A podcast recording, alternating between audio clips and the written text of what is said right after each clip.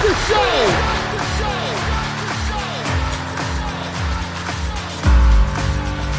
You have all made it to the dance.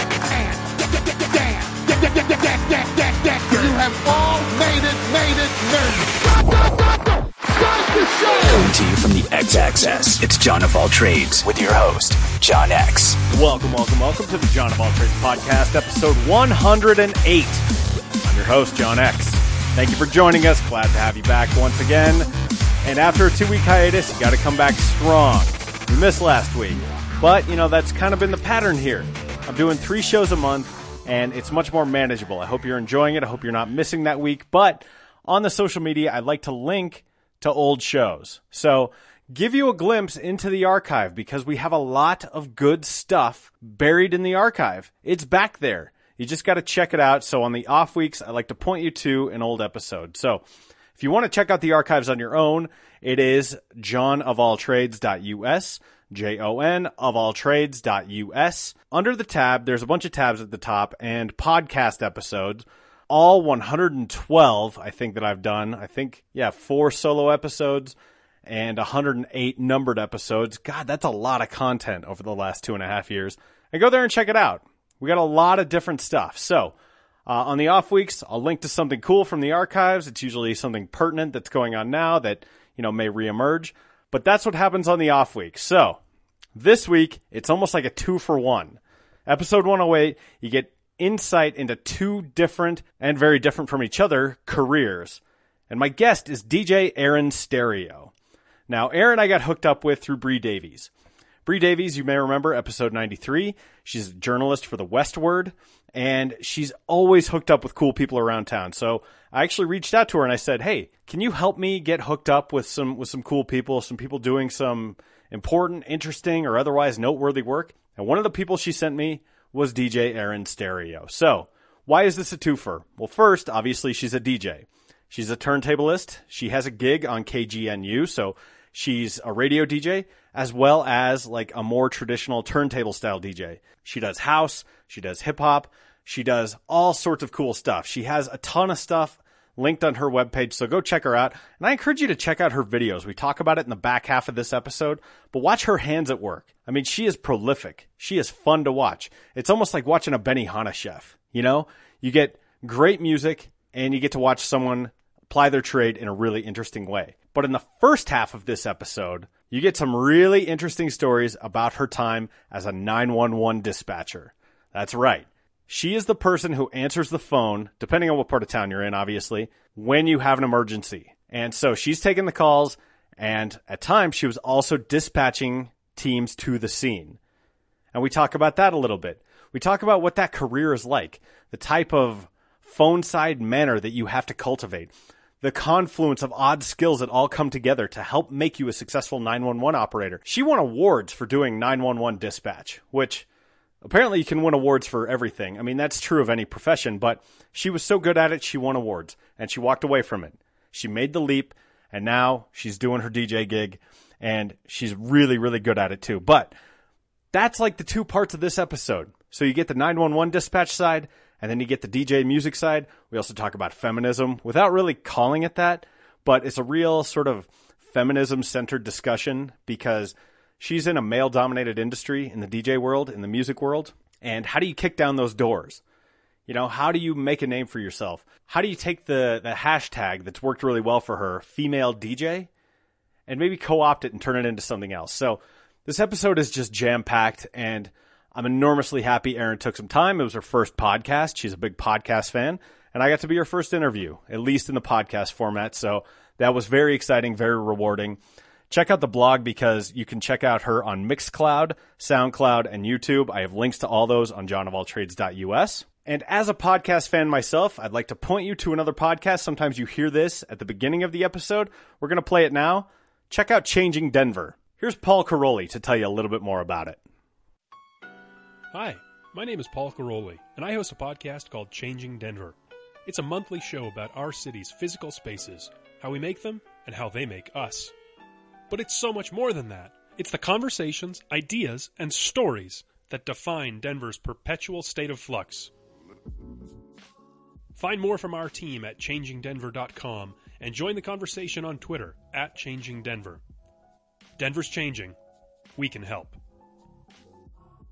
Great show. Paul's a great guy. You're going to love his show. If you love Denver and if you love sort of the physical spaces of Denver, this is an exceptional show. So happy to plug him.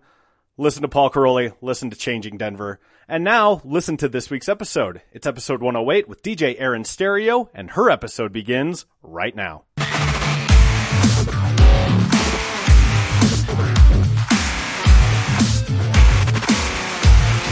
Sometimes I listen to this podcast, My Favorite Murder, and they ha- there's like a bong sound that happens every so often. Like Okay. it sounds literally like a gong. Right. And um, yeah, they uh, had to explain that finally because everybody's like, "What's the gong sound?" It's just like, "Oh, just that's just us bumping into our equipment." yeah. Did you so- say my favorite murder? My favorite murder? It's actually gaining popularity really fast. Really? But it's two comics, but they discuss true crime. oh, wow. Um, and and like they're just really funny girls, and they have this joke like, if you're here for facts. This is not the place for you. This is a comedy podcast. We're not about like super precise facts. We're not going to be solving these crimes. they say that on there, but they're just r- two really funny, like vulnerable hosts. And yeah, my favorite murder. that sounds awesome. I'm a podcast fanatic, actually. So You told me that. Fun for me. I love podcasts. How many have you done a bunch of podcasts? No, I haven't. I've always had an idea in my mind of what I might like to do if I had a podcast. Right. And um, but I have. I don't think I've ever done a podcast actually. You've never been interviewed on a podcast? No, I mean I've done terrestrial radio. Um, Sure, yeah. But you know, um, because I'm, you know, I do KGNU and all that stuff, but I've never done a podcast. Fantastic. Well, I'm glad to be the first then. Thank you. Yeah. It's funny, and that's very timely because talking about terrestrial radio, because my episode two weeks ago was with Scoop, who's on the KBPI morning show. And he, yeah, and he's done radio for like 16 years now. wow, it's a it's an ever changing thing, especially Right. right. now. Yeah, I'll. Yeah, So, h- how often are you on the radio? um, every first Friday. nice. at, at, at least. Um, yeah, every first Friday from noon until three. And I'm in the middle of this self imposed project where I'm going um, without playing the same song for a whole year. wow. Yeah, and I just decided to do that um, I like on it. my own. And then I think at the end I'll have a recap with pulling back some of my favorite songs. And they're not all new songs, some old, some new, but I just decided none of the same stuff, none of the same songs for a year at least. And then I might do it again. I don't know. I might try to go for another year. Has it been working out?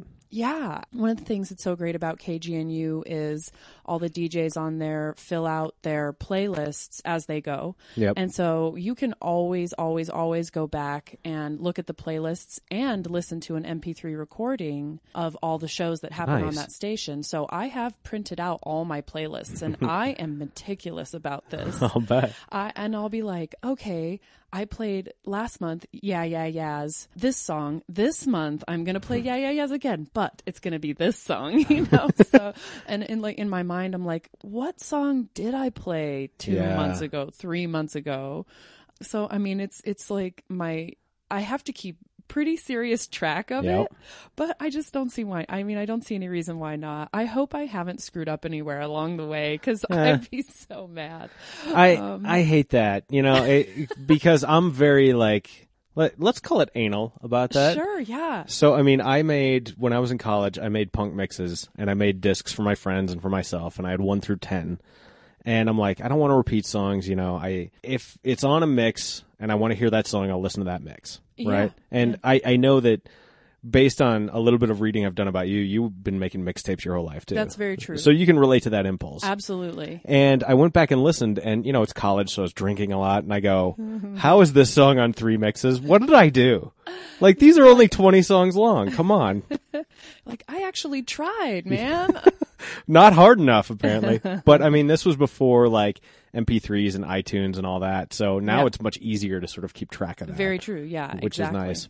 But sitting here with DJ Erin Stereo, Hey. and uh, it's so great that uh, that we were able to connect. And I just like to first, before we even get going, give a shout out to Bree Davies Yeah. for connecting us because I reached out to her. She was episode ninety three, and I said, "Hey, I'm looking to expand my guest roster. Who can you recommend?" Because she's so well connected throughout Denver, Yeah. And you were on that list. So I just shot you an email, and you were up for it. So I'm that's great. I'm really glad it worked out. Yeah, she um, connects me with all kinds of amazing people and opportunities and stuff like that. She's a one of my one of my biggest advocates, actually. really? Yeah, she really is. She's always had nice. You know, I mean, she reached out to me to write that article about me in the Westword. I read that article. Yeah, I mean, she just she like I said, is one of my biggest advocates. She's always doing something for me that I don't even usually that I don't even find out about until later.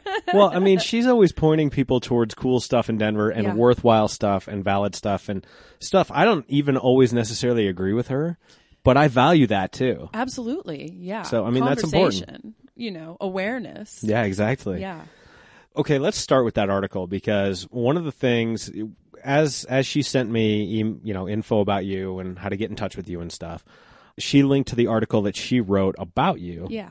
And it mentioned let's just talk about this at the top that you were a former 911 operator That's very true. Yeah, I was for four years. for 4 years. Mm-hmm. And so I'm curious, I want to dig into that a little bit Please. because what is that like? well, it was conservative. Okay. a lot of people just instantly say that must be so stressful. That must have been the most stressful job. And it was stressful, but maybe not for the reasons that people instantly think. Right. Because it is stressful in that you're dealing with everybody's worst day every day of your life. You know, I mean, every time somebody dials 911, it's a shit show, basically. It's Right. never good. Yeah, it's, never never the, it's- good. It's never the light call, you know. It's never like it never is. it's like I burned the muffins, you know, It- help me. And I mean, and I would take non emergency calls as well. And so it's everything from my neighbor pissed me off Okay. to something like the most serious thing that you can imagine. And, you know, but also just a really conservative environment. I mean, no. And and the hours too. I mean, ten. I worked from eight p.m. until six a.m. Yikes. Okay. and from two a.m. until six a.m. by myself yeah. meaning that I'm answering all of the phone calls and dispatching all of the police from 2 a.m. to 6 a.m. by myself. Wow. Yeah, and you, I think I heard on that Bree Davies episode that you grew up in Applewood Yeah. area, so I worked. That was a portion of my jurisdiction there. No kidding. Not to bust out a, a police station or anything, but it's it's well known. Yeah. In fact, um, I got a some of my tapes um, for an emergency that I handled were released on the news, and it kind of came to light like, why is the girl who answered the phone also the girl who's talking to the police officer? And it raised questions about that because, yeah, I mean, so from two till six in the morning, every phone call that comes in, you're responsible for. Yeah. And you're also responsible for dispatching the police to that emergency. Wow. Yeah. So, And I mean that's that's got to be high times for sort of the stranger level of emergency as well, right? Because I mean nothing good happens at that time of day. No. I mean, particularly in this jurisdiction, because there was a hospital Mm-hmm. that included a mental health wing. There's a truck stop. There's a number of shady highway motels. Right. Uh, detox for the entire county is located in this little tiny jurisdiction. All of those things.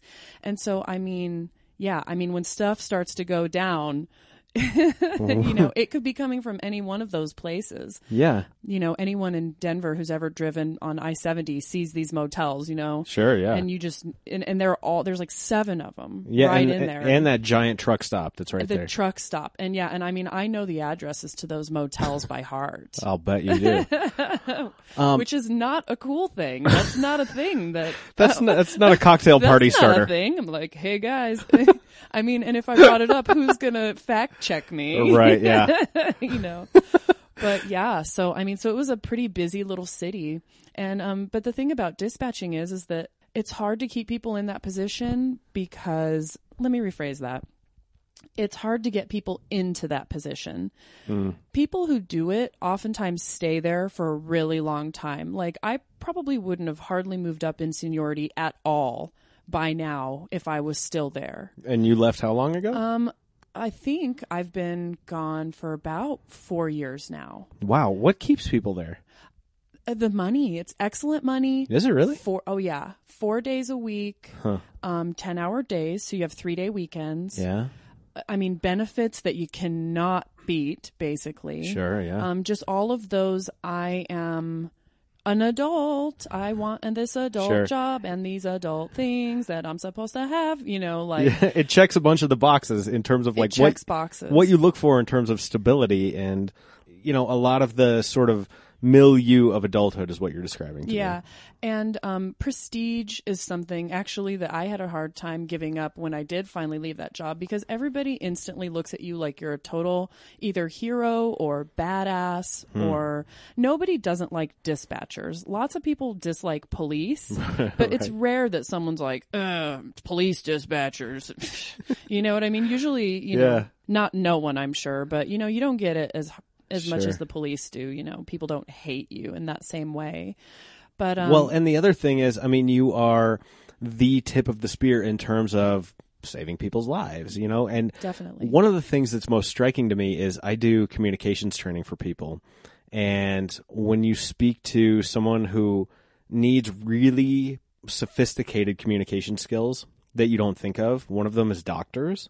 Because doctors have to have such bedside manner in dealing with trauma of all levels, just like you're describing how long did it take you to cultivate that sort of call it bedside manner, that phone side manner Yeah. as a dispatcher? I think that I was a little bit of a natural when it came to that. And this also comes in handy with my DJing, but I'm actually pretty sensitive to mood Okay. um, and people's moods and um, fluctuations in their voices and all this stuff. And um, Okay. I, well, I did Suicide Hotline for a little while in college, and I have a psych degree, and so Wow. I was developing this um, for a while before I became a dispatcher. Um, and also, the training program that they give you is pretty rigorous.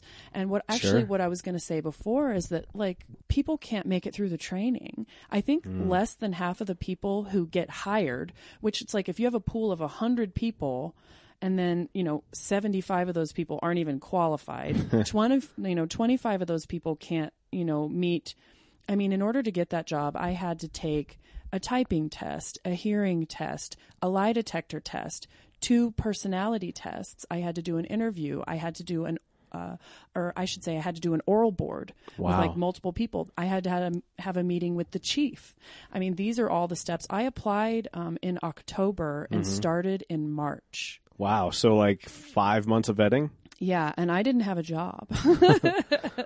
wow. I, I I was fresh out of college, so I mean, I was getting anxious. sure. Yeah. Um, and then you do 16 weeks of training once you're on the job. And less than half of the people who start the training, I mean, out of this huge pool of people who are even qualified, Right. I mean, and then you start the job and then you start the training, and half of those people don't make it. So it's like pretty difficult to get someone in one of those positions, which Sure. again ties back to what I was saying before about how I was the only dispatcher on duty. Yeah. Okay. So it's this big thing of like, well, we don't want to hire people who aren't qualified to do the job, but we also don't want our qualified people to get overworked. And it's like Sure. a difficult situation to be in. Yeah, I, I'm curious hearing hearing you go through all that. That both makes me feel very very good Yeah. about if I ever need to call 911. Yeah. Right. I mean that there's there's a high degree of vetting there.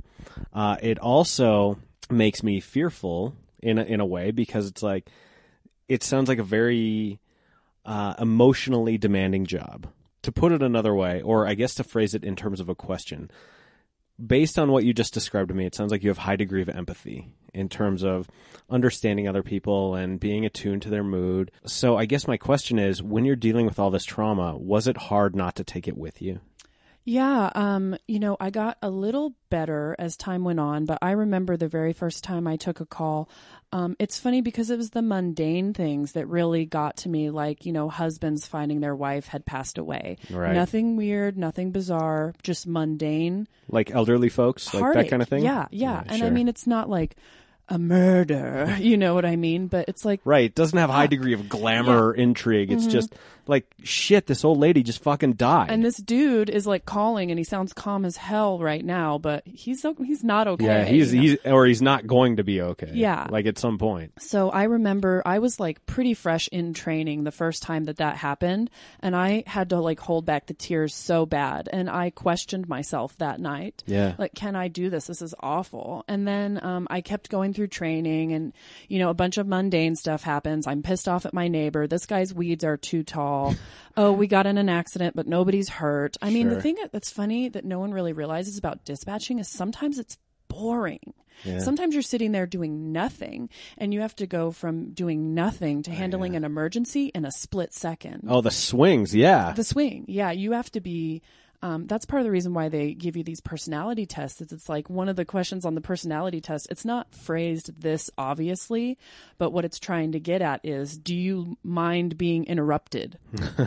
and I, and if, and they ask it multiple times, and because you know I understand how the personality tests work too, which I probably use to my advantage then. But it's like they ask the same question in multiple ways throughout the test of course. to you know determine consistency and all these different things and i could recognize that in there. I'm like they're trying to see do i mind being interrupted? Do i mind changing tasks abruptly? Right. you know things like that. Sure. so yeah it uh what was i going to say? It's just kind of like this whole series of like i mean w- when i did the typing test it's like they're like type as much i mean i can type like 70 words a minute. And so when i did the typing test i'm like next to all these people who are just like trying to type keywords Yeah, and then like answer hunt, questions hunt and peck, yeah. yeah, and they're like, "Oh, um, it's like, okay, we're gonna, you're gonna hear a message, and then you're gonna type the keywords, and then you answer a bunch of questions afterwards."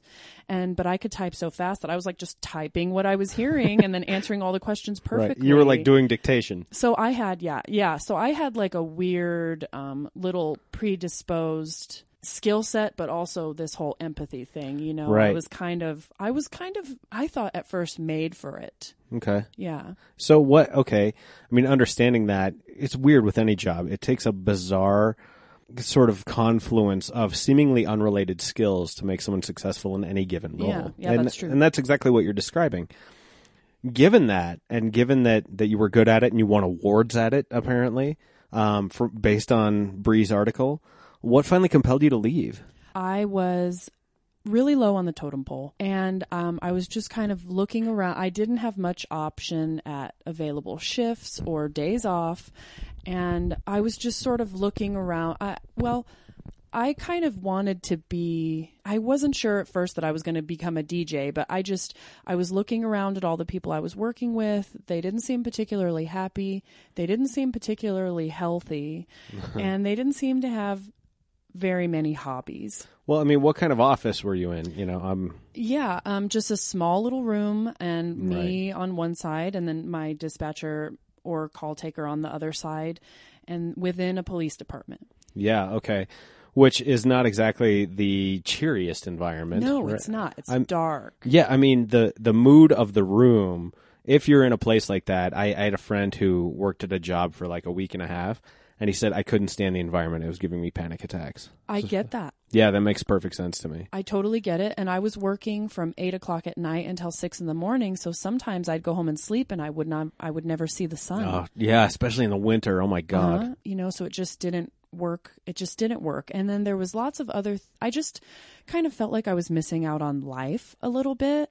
Like there's all these events that were passing by, or opportunities that I was being offered that I couldn't accept, Right. Or um, you know, to do performance related things or music related things, just things that felt really important to me. Important enough to give up a, jo- a job like that over it. And I mean, it did also have to do with the stress and all of these other things that people assume. But Sure. but that goes without saying almost. Yeah, I got tired of, you know, taking 911 calls after a while. Sure. you know. But I mean, it, it's like anything else. There's that old cliche that's you know the straw that broke the camel's back. It's Yeah. like, well, it's not the straw. Like there, it's just one more thing that is also on top of all that other weight. yeah. And I mean, what you're describing to me is all the stuff that's on top of the camel already. And, you know, eventually you get to the point where you're like, okay, this just isn't worth it anymore. Was it hard to give up that security though? Yeah, it was. And there's no way around it. Sure. It absolutely was. A lot of people told me that I would regret it. I, they really did. People always say that to you though. yes, they do. I mean, I left my corporate gig and people are like, oh, well, you're, you're going to miss things about this. And I'm like, maybe so, but who gives a shit? or the other thing that you get is that, well, must be nice. you know?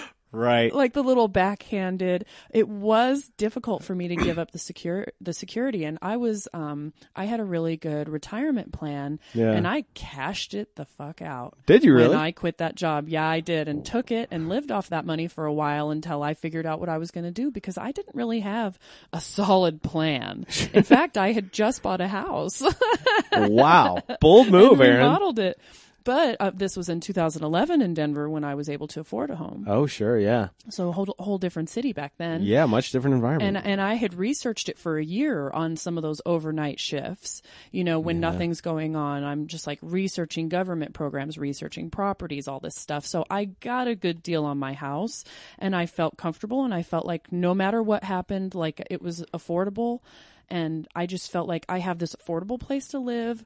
I'm always going to be able to make this much money no matter what. I just Right. I was confident in myself. But um, that retirement fund helped me a little bit in the in the um, sort of in between time. And again, the prestige, like I mentioned before, it's like I was like thinking, oh, maybe I'll go like be a waitress or something because um, because I liked the tipped industry because I was always really good at it, and I liked the idea of being able to have some control over how much money I was making. Yeah. And I'm kind of out of that industry now too, in the form of serving and bartending. But at the time, it sounded good to me, you Yeah. know, to say, well, maybe if I go bust my ass as a cocktail waitress, I'll make. I'll be able to make good money instead of sitting here making as much as this dipshit who I'm supposed to be saving people's lives with. You Yeah. know what I mean? yeah. This horse's ass And we're- making time, and marking we're make- time. Exactly, we're making the exact same amount. So in, even though it seemed like a huge step down, in a way, it sounded appealing to me. Yeah, to go to work, work my ass off, come home with more money than somebody who decided they didn't feel like working their ass off. Yeah. But it was really hard for me to be like, oh, I uh, I was a nine one one operator. And uh, now I'm working down at the old, uh, you know. Right. Yeah. So, I mean, I had to really be confident in my path. Sure. Because it, it, even from the outside, sometimes I was looking at it going, this seems like a step backwards, but Well, in like, my mind, yeah. didn't feel that way. when you float out of yourself, you know, you go, "What the fuck are you doing down there? What are you doing Yeah. to us?" And you're like, "Just be confident." And I mean, what you're describing is sort of the mindset of every entrepreneur ever. Yeah. Right? Where where if you have the opportunity to bet on yourself, you should take it. Like you should almost always take it. Yeah. In the opportunity that you're describing. I mean, this is your life. Yeah. Where you can make your own way. Or, you know, you could basically get on that that ceaseless march to death yeah. Being plenty safe, staying within, you know, the certain parameters. But it's like, no, you know what?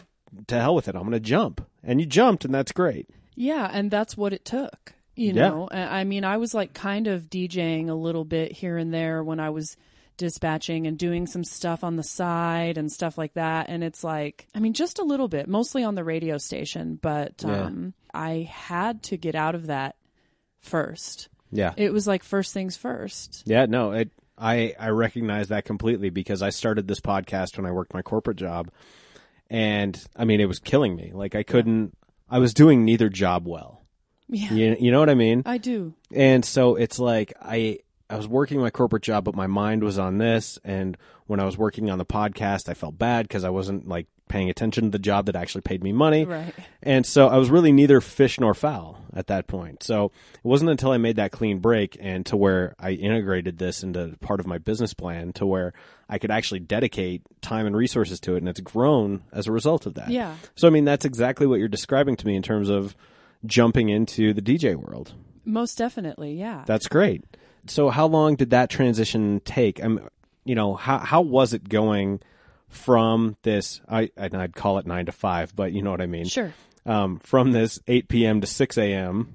world to you know this this sort of new what I think your old coworkers might call more bohemian lifestyle. Yeah. You know what I mean? Well, it felt it, so. The transition um, overlapped a little bit. I discovered KGNU, which of course is community radio for people who don't know, and went and did a They're great. volunteer. Yeah, they've been around for like over thirty years, and they're amazing. But I went and did a volunteer orientation, and then started working with a guy to put together a mixtape of sorts to submit to the music director to become an on-air DJ. Nice. And um, so I was kind of going back and forth a little bit um, between KGNU and dispatching, which worked out because at first from KGNU I was on from midnight until 3 a.m. Nice. That was like my first slot on that station, and I was like, "This is awesome! I'm on the radio, everybody!" You know, and um, and I mean, again, they record all of that stuff for their listeners to download or stream later. Sure. So I went back and like listened to it and then sent that link out to all these people. I was so excited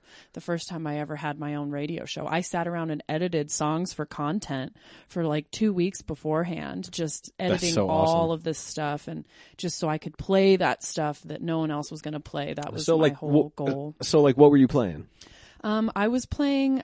I was trying to keep it eclectic, but back then I was playing like a lot more hip hop, electro music, um, abstract stuff. I Sure. mean, that's the home for abstract radio. Yeah. um, if you want to get into it. I mean, now on my daytime show, I play stuff that's more oriented towards the daytime, you know, Okay. or just all over the board, you know. But back then it was like midnight to three. I was playing heavy, weird stuff. Good. Like, so I'm like, just anything, you know, Sure. just stuff that I thought was cool that I wanted other people to hear. So like your daytime stuff. You mentioned the yeah yeah yeahs. Yeah. Who, who else could you expect to hear on your daytime show? Oh my god, probably a bunch of bands you've never heard of. Great. And I say that actually, um, hopefully not coming off in a pompous way, but right. You're not trying to assert some goal. dumb hipster credibility, definitely, right? yeah, definitely not. But I, but that's my dream. Is I mean, I download stuff off of SoundCloud Nice. that came out a week ago, and then I go and I play it on the radio because it's non-commercial,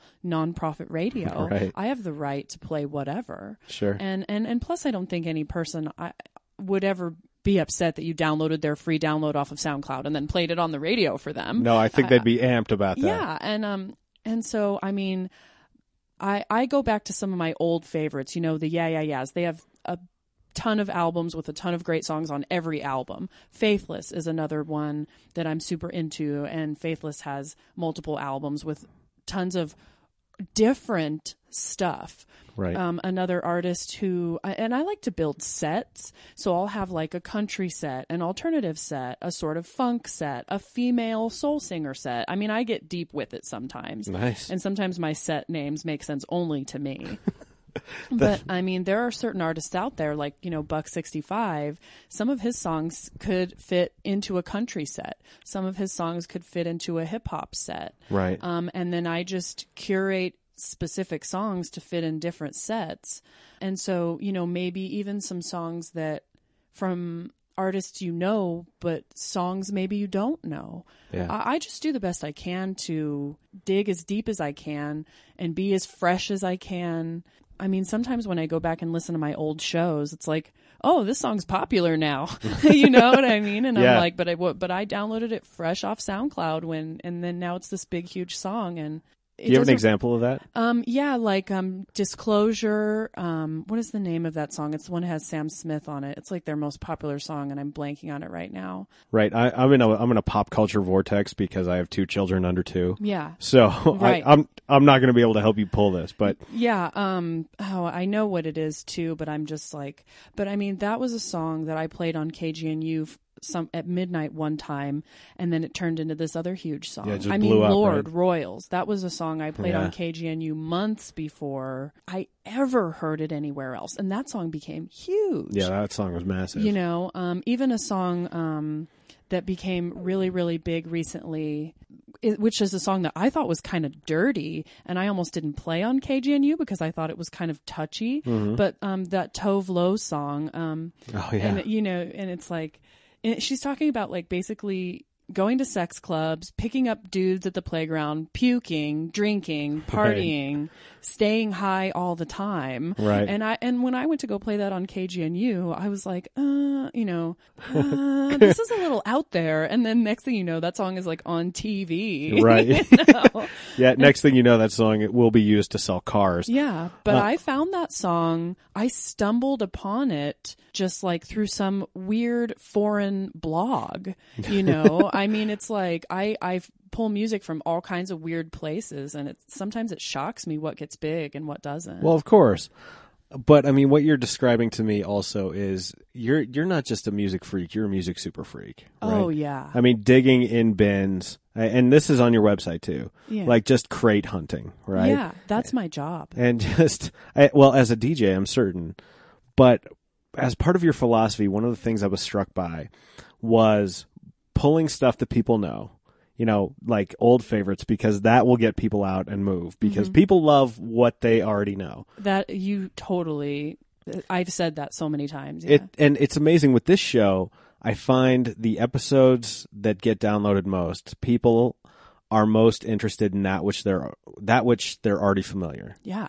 and you go, God, that's so weird because this show is designed to explore stuff that you wouldn't know about. That you know, let's dig into as many possible careers as you could. So that's that's where the screw turns for me. But I'm guilty of that in other formats too. Yeah. You know, like books that I read. I've re- I I grew up loving just professional wrestling, so I will read the same stories over and over again. So so I mean, we're all guilty of that. in some That's actually really true. I mean, y- you you can't help yourself. You You're love right. what you love, and if someone will give you just even uh, another little sliver of info about it, you go, "Oh man, that's fantastic," and you fill in the picture a little bit more in Mm-hmm. Your brain. But that's only half of your philosophy. You get people out there, and then you intermix that with stuff that they might not know, which to me is such a cool way of curating a musical sound. Thank you. I, I I have a little bit of an old school mentality in that way because back in the day, you know, DJs were the tastemakers. They Yeah. were the people who introduced you to a new song. And if you had the best records, you were the best DJ. right? You know what I mean? Whereas like today, theoretically, we all have access to the same music. And Yeah, you're I- people Shazam my stuff all night long. And and if that was another DJ, he could go home and replicate my set if if I wasn't pulling stuff off of SoundCloud, if I wasn't Right. pulling stuff out of weird old record crates, um, if I wasn't playing stuff by people that I know or people that I discovered. I mean, it's like, I actually love it when people try to Shazam something and can't. I secretly love that. And I'll tell you exactly what it is. Uh, I'm not a, a music hoarder. In fact, sharing it is the reason why I do that because I like to slip in something, you know, in between and make your little favorite song sandwich. You know, it's like, here's your favorite song, here's my favorite song, or my favorite song that I've selected for you. Yeah. And then here's another one of your favorite songs. And then usually towards the end of the night, I get into a, a rhythm of where I'm playing just my stuff. You Yeah. know what I mean? And then, but they just, they they trust you after a while. That's so cool, like that you embrace your role as tastemaker, because that that is that is something that is so lacking now with ah, everything so automated. You Oh know, my God, yes. Like I I have Pandora and I listen to it, Yeah. but Pandora feeds me a never-ending stream of stuff I already like, Yeah. Oh, yeah. and that there's there's value in that from time to time, but. I like to get pushed, you know. I, I I love to go into the video store, and Quentin Tarantino talks about this, where it's like, oh, you uh you like this movie? Well, maybe you should check out this old John Ford western. Yeah. And people are like, why would I like this? It's like, just watch it. Just trust me. There's a thread in here Yeah. that you're missing that you will love. You so this segues really nicely. Um, I'm going to start doing this. There's a new music streaming app that's coming out, and um, it's called Conduit, and it's going to be coming out in the next few months. But I'm one of the curators for it, and the thing that's so great Wow. about this app is that um, it's 100% human-based content. No algorithms, just actual human-based thoughtful programming. Because some people actually, it's like, hey, if you like this, you might like this. It's just like that other thing you like, so you'll probably like this. Well, it's like, what if I want to find out about some stuff that's not just like all the stuff that I already like? Yeah. Maybe I want to. Maybe I want to get out there a little bit, and maybe I didn't even know that, you know. And so, I mean, this is something that is hopefully going to become a trend you know, I'm lucky to be one of the curators for that and I can't wait to start curating playlists for it because Yeah. you know, it's it's it's everybody's complaint. Like, yeah, Pandora is great until it but it keeps feeding you the same stuff. Yeah. Over and over and over and over again. And everybody knows it. You know, I do want for a time when DJs are taste makers. Right. Um and I know tons of guys who are, but usually when you go out, you see hit players. People okay. who are not trend setting, they're hit playing. They're playing all the hits. They're going on their DJ download whatever website Right. and being like, these are the top 10 songs. Great. uh, these are the top 10 songs. And here's the thing if one of those top 10 songs rules, I'll totally play it. Sure. But if it sucks, I won't. Yeah. And it should be that simple. So you're not just pandering, is No. is what you're saying. And is it fair to say that there are a lot of DJs out there that are just plain old pandering? Yes, I I'm afraid so. And and and also people who want to maybe don't even care that much about music, but they just want to be stars or they're Right. interested in the technological aspect of um, DJing. Yeah. You know, like they like the technology, they think it's fun, they think it's interesting, but the music they don't care so much about. And some people don't understand like why I should play. Th- They're just like, "Hey, play my song." Hello, idiot, play my song. And I'm like, "Yeah, yeah, yeah. No, you I know, I get it." But here's the thing: like, I listened to a hundred shitty songs today for you, so that I could bring you this song that's amazing. Like my job, I'm like a personal shopper for music. Like you know what I mean? Yeah, I get and, you. And and like most people don't have the time or energy or know-how or connections or whatever Or it is interest. or interest to do that. Right. And so it's like, you know, um, they'll just take whatever it is that they're being fed. I mean, obviously, most of the radio stations in this country are owned by a handful of little corporations and they control it all. Sure. They control what we're listening to and what we think is cool. And what, I mean, one thing that I have realized is that most people, if you catch them on the right night, they will like good music if it's available for them. Hmm. Because um, so I have done silent disco a few times, Yeah. and silent disco is this weird phenomenon because I'm DJing on one channel, and then on one channel they're playing top forty, and then on another channel they're playing like classic rock or Okay. stuff that just people love. Okay, before before you get into this, Yeah. explain. I and I know Yes. what this Oh, is, right. but we're in an audio format. Yes. Explain what silent disco is. Silent disco is a dance party that happens in the headphones. Okay. So basically, I'm DJing and transmitting to the headphones that you're wearing.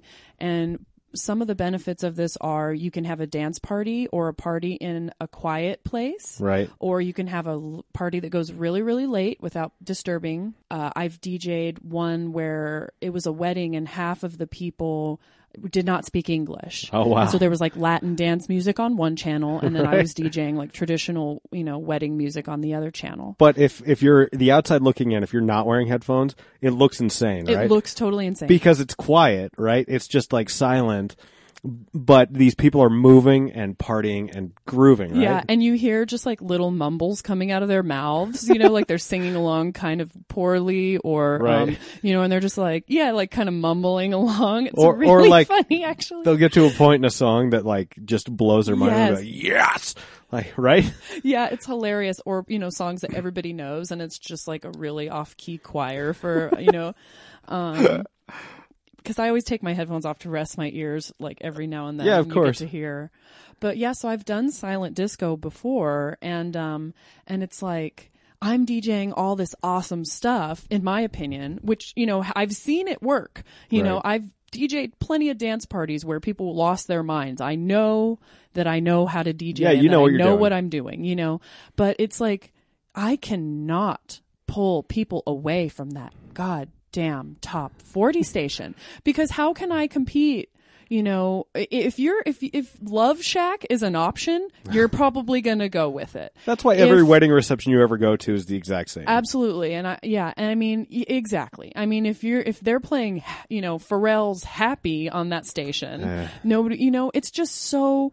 And I love the B52s, and I love Pharrell, but it's really hard when it's th- when it's when it's an option. Yeah. When songs that people know is an option, they will almost always choose it, except for those little special people in there who are dying to hear something that they don't know. Yeah. But I've also done silent disco where I was the only DJ who was DJing and I played stuff that I thought was cool intermingled with stuff that I thought people would know or like mm-hmm. and and they lost it. I mean, they were like stomping on the floor so loud. And so it's like I know that it's not me. You Yeah. know, it's just hard to get people away from what they're already comfortable with, Well, I- especially when they're with their friends. You know, there's Oh, something yeah. special about wanting to sing along with your friend or, you know, whatever. or not but looking foolish, you know, because like not the- looking foolish. there's no. the whole uh, almost like pride angle to this, and I, I would say my my main experience with this is probably through like craft beer. Because it can look really impenetrable, right? If you're droning on and on about an, an imperial Russian stout, or you know a uh, you know some obscure rye saison or some shit, you know some style that no one's ever heard of, they're like, I spend most of my life drinking you know Coors Light or Yeah. something. It's when you have almost like a guide and someone's saying to you like, okay, here's what this is like. Here's what this is Yeah. like. Here are the qualities. Here's like here's something happening in the music or in the beer that you may not have experienced. I was with my friend once and I go, "Oh, the stout's really chocolate chocolatey." And he goes, "Oh, I'm not getting the chocolate." And I go, "Okay, try this. After you swallow it, press your tongue to the roof of your mouth Mm-hmm. and breathe out through your nose." Yeah. And he goes, okay. So he did that and he goes, oh yeah, there's the chocolate. And I'm like, that's like, that's how you do it. And then he was more into it. Yeah. Right. Yeah. Oh, And so. I mean, what you're describing is having someone who you can trust almost guide you through this stuff because hearing new stuff, if you're not like a musical person, Mm-hmm. you go, I don't know what I'm supposed to get out of this. Right. And if you can take as a DJ something that someone knows and then link it to something they don't know, go they go, "Oh, okay, that makes sense. I get that." And so I mean, you're helping them get over that that almost like self-censoring pride element that that is tough to overcome.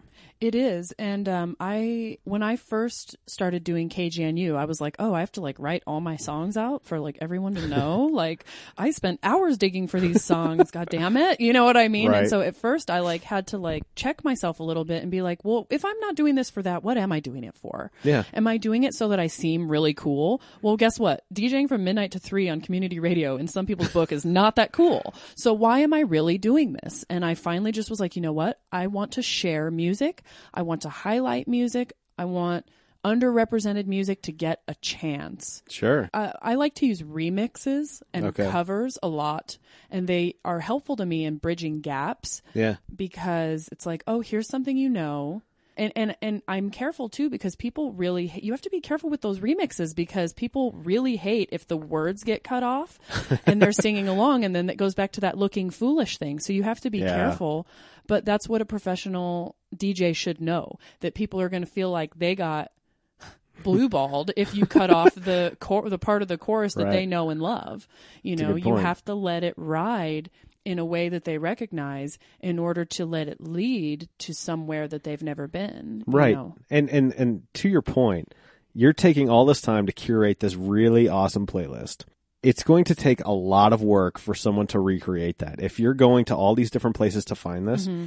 that is a prohibitive amount of work for someone just looking to enjoy music. Exactly. And so, I mean, this is something that, I mean, this is one of the, the key tenets of marketing. I mean, this is marketing 101. When you do a promotion where you offer free stuff to people, but you make them like put it in an envelope and mail it in, Yeah. that's like too much work for roughly 75% of the population. Oh yeah. That's, it's, yeah, that's good. That sounds pretty accurate. so I mean, if you're saying, you know, if you're saying to someone, it's like, well, here's my entire playlist, but there's, you know, it's not going to be just easy to track down. You can't just have it here, you know, appear in your Spotify. right. You know, most people are going to go, man, that was really fun to listen to. I'm going to let you keep curating this, Yeah. and there's no way I'm ever going to be able to replicate that effort.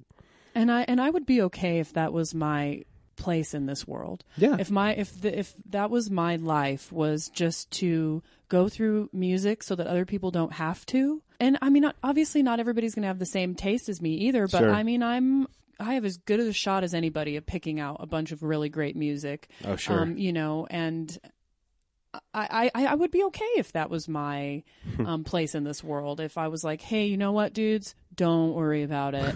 like, you, you know, I, I probably need. I'm looking out for you. For you to do, yeah. Um, it's really funny because I went to this music festival and it kind of sucked, but um, it also there's yoga there too.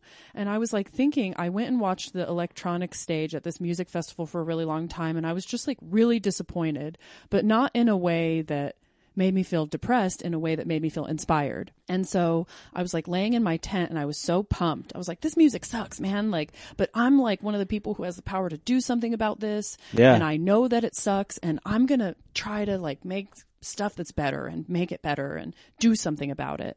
And I was like laying in my tent and I was really excited about it. And I could hear these other girls, you know, um, in the tent over talking about the yoga portion of the festival.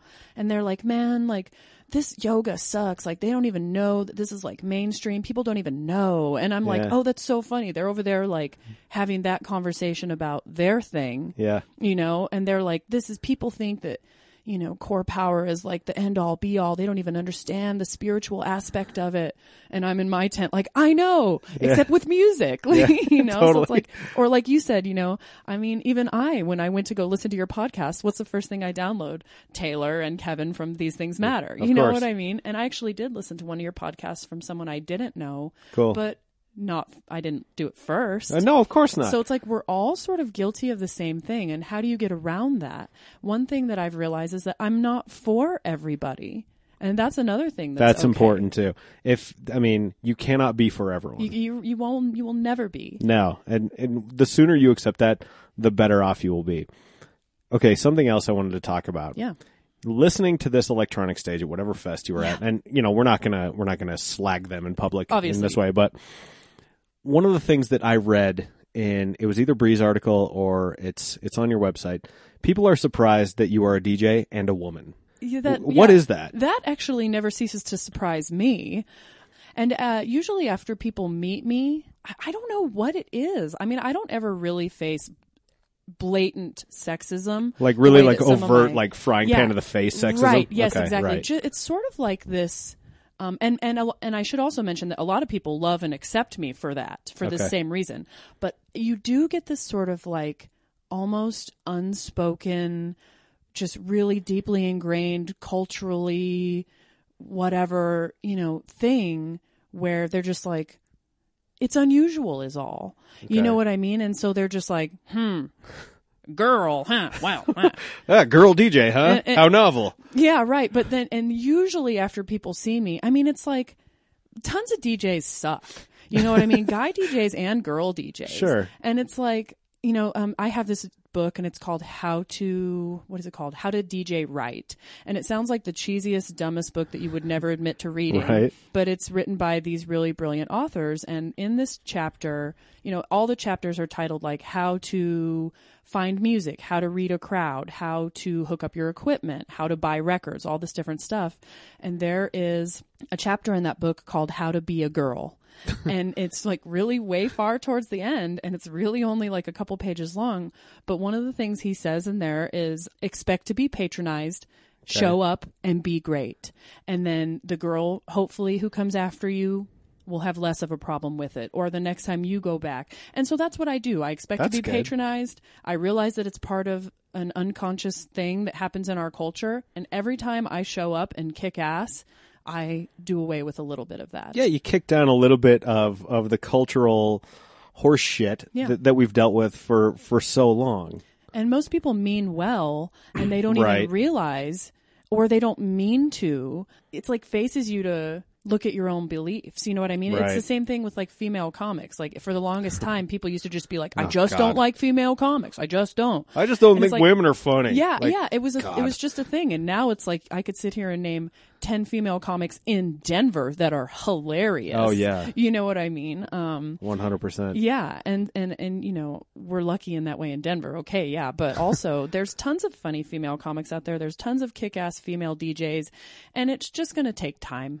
That's all. You know, we just have to keep doing it and keep doing it until girls are looking back, going, "Whoa, that you used to not be able to." You know what I mean? Yeah, yeah, exactly. Yeah. And it's it's really like it's really just sort of it's not one thing at a time, but progress is much slower than you think it is. You know, So like true. it's it's less than a hundred years ago that women were not allowed to vote. I know. Doesn't that blow your mind? It does. or own property, all this Right. stuff. I think that sometimes when I walk out of my house in the morning, wow. I Do you live- really? Yeah, I do. I live in a day and age where I can leave my house without a male attendant. I can own my own property. I drive around and do whatever I want. I don't have to have children. I'm not even expected to, and that's fairly new to like my generation. yeah, that's good. You know what I mean? yeah, I mean, my wife doesn't have my last name. Exactly. Yeah. And she said, you know, she's like, I'm the last one in my family. This is important to me. I'm like, look, I'm not going to ask you to do something that I'm not going to do myself. Right. I'm not changing my name. Right. Don't change yours. I don't care if you change it or not. Good for both of you Um, guys. That's great. And it, it's so weird because you say that and I thank you and I appreciate it, but it feels like a weird thing to get credit for, right? Yeah, right? You know what I mean? does. Like when people say you're you're a successful female DJ, you're like, well, yeah, like I'm a, I'm a successful DJ, okay? I know. But I, and it's like you want to thank people for that, but it's also almost like oddly annoying, right? Yes, it is. And you know, I have this like internal struggle every time I use um, one of my most popular hashtags, hashtag female DJ. Okay. And it's like, damn it, dude. you know, it's one of my most popular Yeah. hashtags. People find me through it. Other female DJs find me through it, and then we band together. So it's been a good thing. But there is that thing of just, I, I want to just be a DJ or a whatever, you know. But um, but you're almost co-opting it you know like like you're taking Yeah. that and and you're turning it into you know something that that I don't know kicks down the goddamn doors for the people who who are a little bit further behind right I hope so. I really do. I really hope so. And like I said, I have found a bunch of other. I know that um, I'm not the only one now because Right. of this silly, stupid hashtag that I have at times struggled to use because I want to just put hashtag turntablist, hashtag Denver DJ, Yeah. hashtag Erin Stereo, whatever. But it's like this hashtag female DJ. You know what? Fuck it.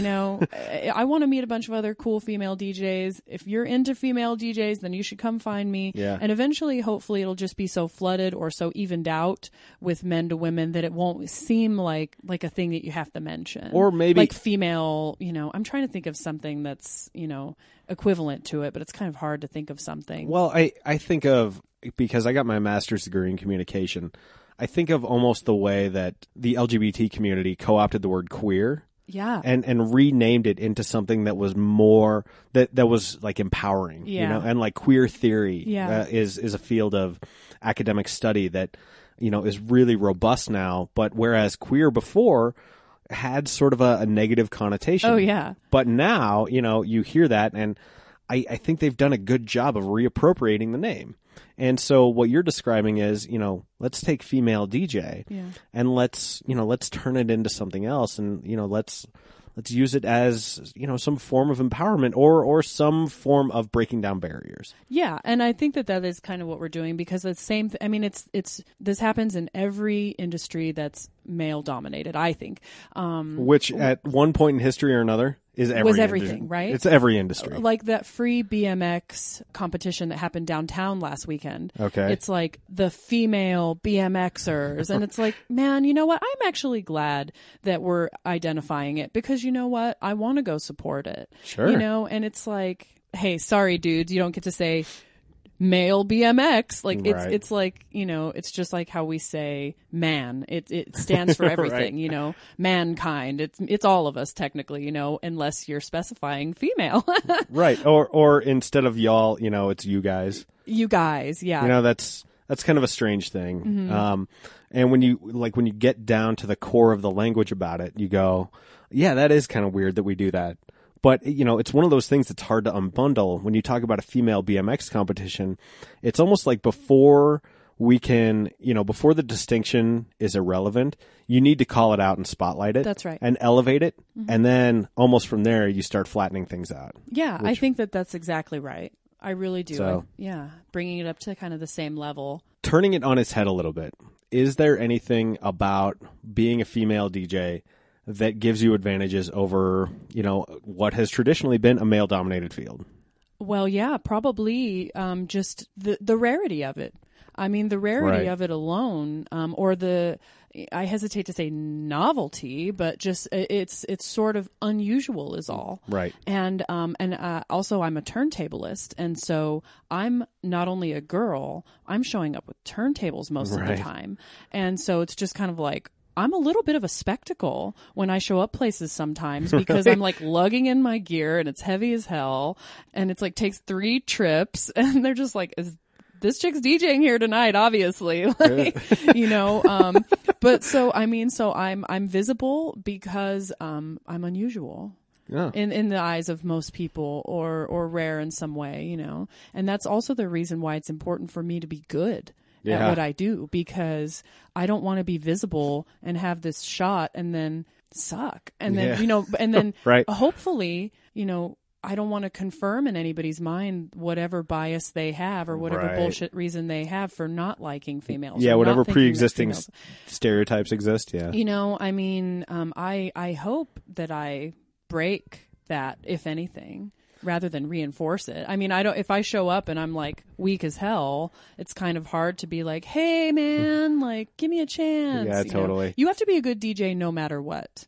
You know, guy, girl, as long you just you have to be good Well, in it- this industry. It reminds me of, and I'm not proud of the source of this story, but back in college there was this like Maxim how to, Mm-hmm. like in Maxim magazine, that was like how to how to be successful as a band, and it said number one, don't suck. Yeah, that's and- great advice. Well, and- number two, have a van. I'm kidding. and I mean that seems obvious, but I I don't. Hell yeah. I think a lot of people skip that step. It's like you know, it's like, well, I want to do this, so I should do this, and people should pay me to do this, and it's like, well, first, no, you got to not suck. yeah. and that's huge. And w- what's funny is shortly before we uh he's friendly by the way. Oh yeah, I'm, am more comfortable suddenly. No, I'm just kidding. Shortly before we were on, I was doing some work, just I was doing some client work and I threw on some of your mixes oh, awesome. just from like from your site. That delights me. yeah.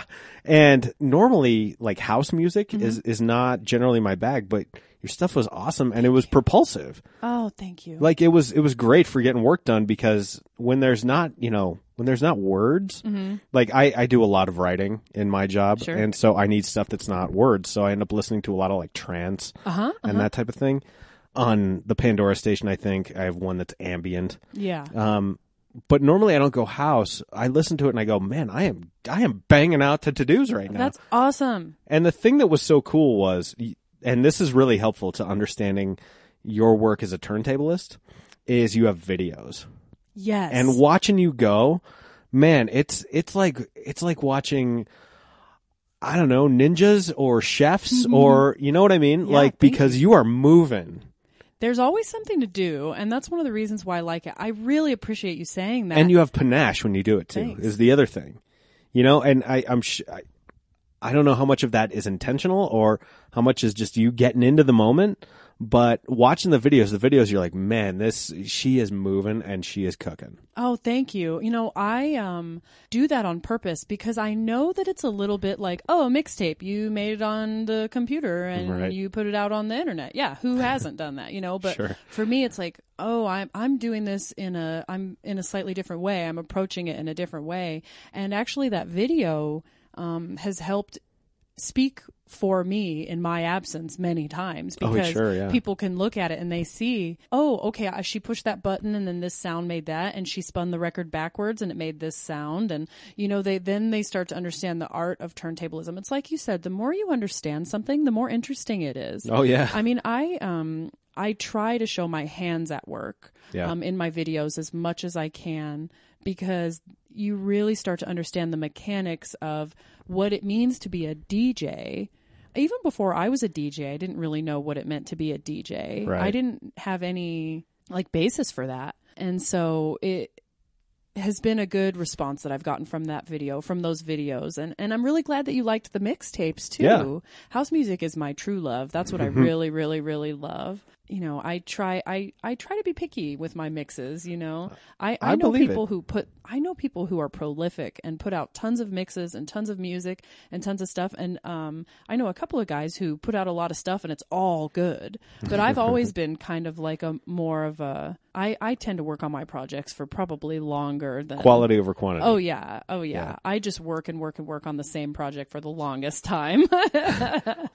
well i'll tell you what believe it or not we're actually at time i could talk music with you all day I know, me too. but uh, but we do need to wrap up. So this is the point in the show where uh, we do shameless plugs. Oh. No, that's that's these things matter. They call them shameless plugs. Your your shirt was throwing me off. I know. but we do uh, we do plugs on this show. Plug anything you want. Where can we find DJ Erin Stereo? Oh, great. Well, I'm on all obviously all of the social medias at slash Erin Stereo, and that includes my SoundCloud and my Mixcloud. Um, Facebook, Instagram, everything Erin Stereo. Um, also, like I said before, I'm on first Friday every um, month from 12 to 3 on KGNU. Nice. And that can be listened to worldwide at afterfm.com. Oh, cool. All right. and um, not just my show, any show that's on KGNU. So people who are into blues, bluegrass, reggae, hip hop. They have the longest running hip hop radio station in the world Nice. on KGNU. Um, so that can all be found at afterfm.com. Uh, my shows are at slash Erin Stereo. And then I guess lastly, I felt like there was one other thing. Conduit, I mentioned that, the music streaming app. I'll update on that. I don't know what's going on with that. But yeah, all those places. I'm going to start throwing my own kind of like warehouse house music dance parties. Um, the first one's going to be on November 12th. So Nice. probably just stick with me through my social media if you can. I want to stay up with everybody. Yeah, you bet. What I'll do is uh, I'll link to all that on the companion blog piece on johnofalltrades.us. Yes. So uh, check it out there. Erin, this was an enormous delight. Uh, and thanks to Bree for hooking us up. Yes, Uh, again, thank you. Yeah, thanks for coming into my basement and continued success to you. Likewise, thanks again. That wraps up episode 108 of the John of All Trades podcast. We'll bring this party to a close with DJ Erin Stereo. Big thanks to her for being a part of my show. I adored this episode for giving us insight not only into the music world and what it's like to be a woman in a male dominated industry, but also the world of 911 dispatch. Holy crap, what incredible insight, uh, and, and something that, you know, at some point we'll probably all call, but hopefully we don't have to. It's good to know someone like her is probably on the other end answering the phone. Let's give some love to our sponsor. That is Four Degrees, the number four, D E G R E ES. No matter what message you are trying to get out into the world, whether you are in marketing, whether you are in campaigns, whether you are trying to get eyeballs onto some project that you are doing, Four Degrees is the best firm for doing that in the social media space. That's right. Any social media platform, Four Degrees will tailor your message. They will get it in front of the people who need to see it most. They will do it in an incredibly cost effective way. So visit them on the web. Number four, D E G R E dot E S. The John of All Trades podcast is a production of Deft Communications. Check us out on the web. It's D F T C O M dot U S. John of All Trades is on social media Facebook, Twitter, Snapchat, Pinterest, all under the handle JOAT Pod. Facebook is the only place you can find exclusive episode previews every Monday. Episodes drop on Wednesday, iTunes and Stitcher. So, we'll be back next week with a fresh episode, another hookup from Bree Davies. And until then, say goodnight, Tracy. That's good, Johnny.